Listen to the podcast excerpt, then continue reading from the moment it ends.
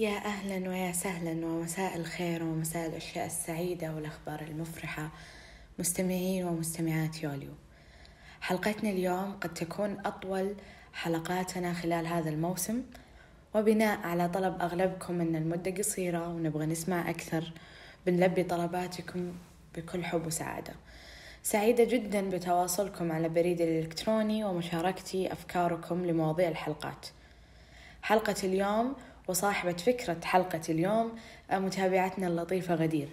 بنتكلم اليوم عن الشغف أو الشغف الدراسي الشيء اللي مخلينا نوقف على ناصية الحلم ونقاتل. مخلينا نعدي اليوم بكامل طاقتنا رغم انطفاءتنا ورغم مساوئ الطريق ورغم عثرات الحياة.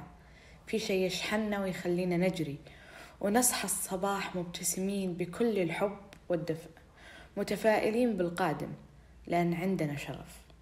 من منظوري الشخصي الشغف هو اللي يخليني أصحى وأنام وأنا فيني كامل الطاقة للأيام الجاية. واليوم وبعده وبعده.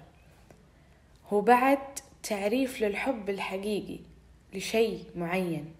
الشغف يعني إني أتنفس بالمكان ذا أكسجين يختلف عن باقي الأماكن. ما نختلف في تركيب عنصر الأكسجين ولا نختلف في طريقة الشهيق والزفير. لكن الشغف والحب خلانا نشعر بشعور ثاني ومختلف تماما. خلانا عظيمين بعيون أنفسنا. هذا هو الشغف من منظور من منظور الشخصي. الفيلسوف الفرنسي دينيس ديدرو قال إنه وحده الشغف الشغف بالأمور العظيمة يستطيع أن يسمو بالروح إلى مقامات عالية. وقال الكاتب الأمريكي والدو لا يمكن تحقيق أي شيء عظيم بدون شغف. ما نختلف في أهمية الشغف وأننا نحتاجه وأننا نحتاج نكمل في مكان نحبه وهذه أبسط الحقوق اللي يقدمها الإنسان لنفسه. لكن لو هالشغف صار بين طيات الأوراق والضغوط لو هالشغف وقف وانطوى ورجع الأكسجين لطبيعته العادية وصرنا نصحى على صمت ووتيرة واحدة كل يوم. ويصير الشيء اللي يخلينا مفعمين بالطاقة مش موجود. مختفي. ننصدم وقتها بكمية الضغوطات والمشاكل واجبات مشاريع واختبارات. مع أننا كنا متعايشين معها بوجود الشغف والحب. لكن بمجرد ما انتزع هذا الشيء مننا ولما رجعت الأمور لطبيعتها نقول داخل أنفسنا كيف تحملنا؟ تحملنا كل ذا بسبب الشغف. قد يكون للدراسة وللحياة وقد يكون بالأشخاص والأماكن فقدان الشغف مو بس الحاجة معينة. ترى الرسام والموظف والطالب والمعلم والطبيب وأي أحد بالكون هذا قابل إنه يفقد شغفه بشيء يحبه. ولازم ننتبه جدا للنقطة هذه إنه كل شيء قابل للتغيير قابل للزوال لفترة معينة أو للأبد. سقف التوقعات لما نرفع بزيادة ونرفع أكثر وأكثر وأكثر وأكثر ممكن يطيح علينا بقوة قد تنهينا. لكل شيء في هذه الحياة نقيض. قد تكون حقيقة الأشياء مؤلمة في وضوحها. لا يلعب عليك شخص بكلمة إن شغفك ما انتهى أو لازم تعيش بدون شغف. بالعكس أنا أقول لك انتبه خلي عندك شغف وكمل وحاول ترجعه. لكن تقبل فكرة أنك تنطفي أنك تحتاج فترة نقاهة لنفسك. العمل على وتيرة واحدة مزعج والتقلبات ضرورية عشان نقدر نغير يومنا وحياتنا. إحنا مو آلات تحفظ النظام وتمشي إحنا بشر. نستحق نعطي أنفسنا فرصة فرصة الراحة والمحاولة لوقت لاحق. في حلقة صبر عظيم كان مفهومها وأهمها أنه مو كل شيء لازم يجي بنفس الوقت والوتيرة. لكل شخص قصته الخاصة فيه اللي, اللي لازم يعيشها. أنت أو أنتي مو زي أختك أو أخوك. الكرة الأرضية فيها سبعة مليار.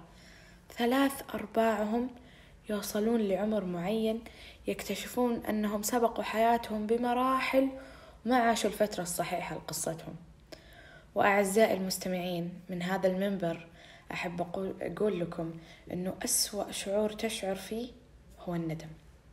وقد يكون هو بالمرتبة الثانية بسوء المشاعر بسوء, بسوء المشاعر بعد الفقد بالنسبة لي.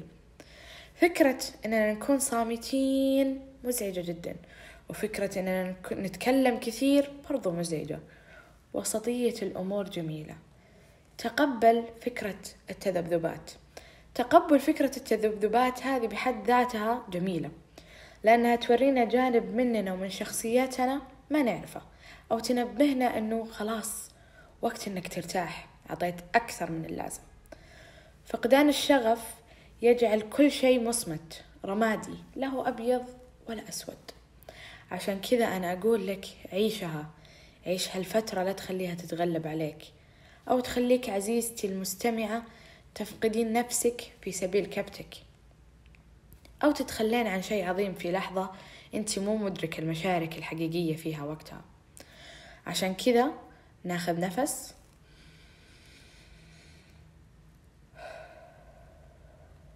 شهيق زفير. ونعيش المرحلة. نعيشها بكل تفاصيلها ومراحلها. آملين وطامحين إنها بتتغير. وبنرجع لقوتنا ولشغفنا ولحبنا هي مسألة وقت فقط. اجلسوا مع أنفسكم وطبطبوا عليها وهونوا على روحكم لأنها تتعب وتستحق تاخذ فترة راحة. لما فقدت شغفي في الرسم في إحدى سنواتي في إحدى السنوات توقعت إنه لا يمكن أرجع أعرف أمسك الفرشة أو أعرف نوع اللوحة اللي قدامي. ثلاث شهور وأنا متخبطة بين نفسي أمقت اللوحات والنظر لها. كسرت لوحات كثير.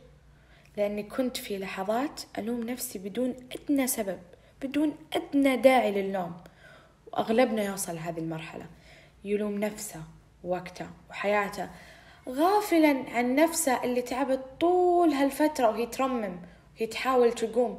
تصحى يوميا لمكان ما تحبه بس عشانها شغوفة أو كانت شغوفة فيه. غير آبهين في أي حاجة. نروح ونعصب ونكسر. كسرت تقريبا أغلب لوحاتي لأني كنت في لحظات ضعف.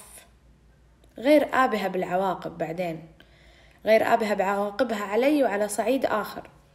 وعلى صعيد آخر لما فقدت شغفي بالمذاكرة ونزلت درجاتي بسبب أني كنت أضغط على نفسي وأخليها تذاكر حتى لو ما فهمت اللي تقراه.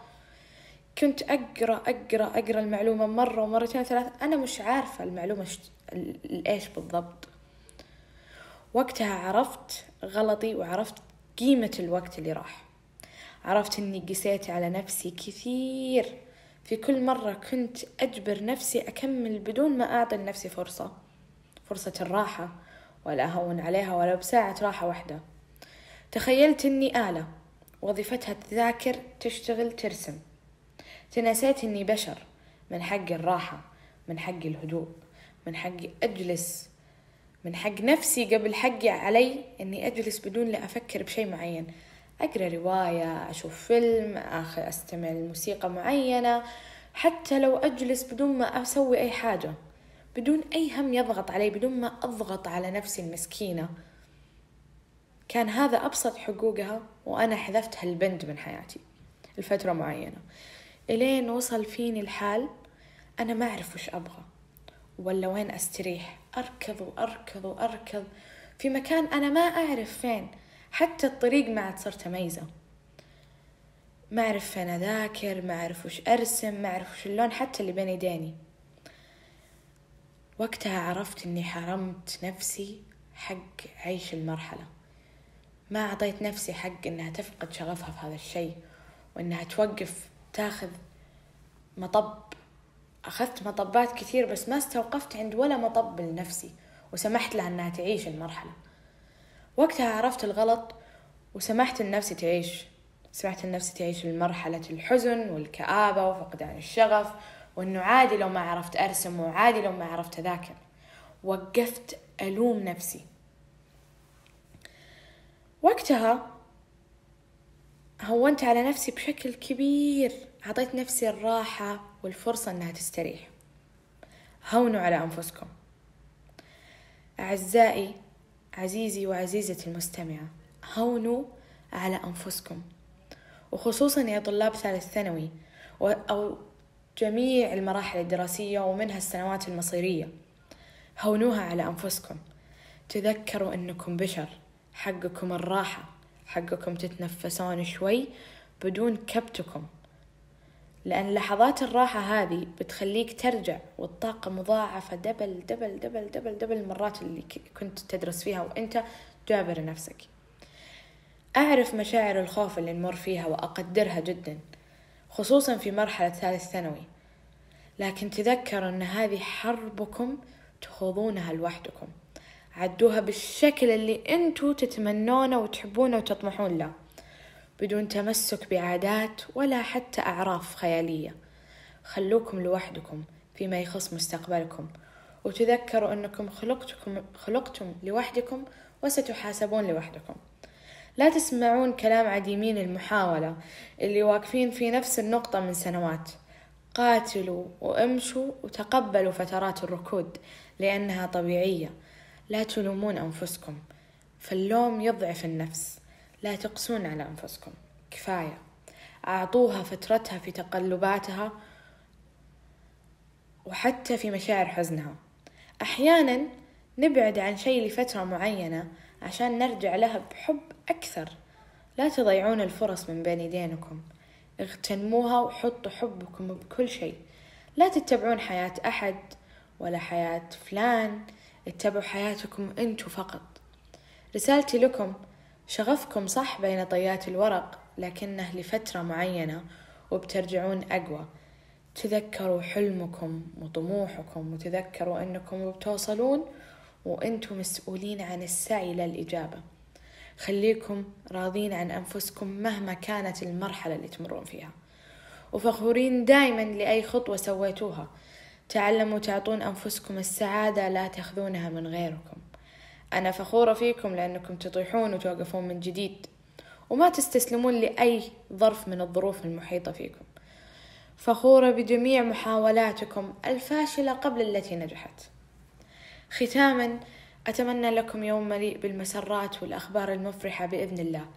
أسعد بتواصلكم عبر قنوات التواصل. كنت معكم يوليو. ألقاكم بكل خير في حلقات قادمة.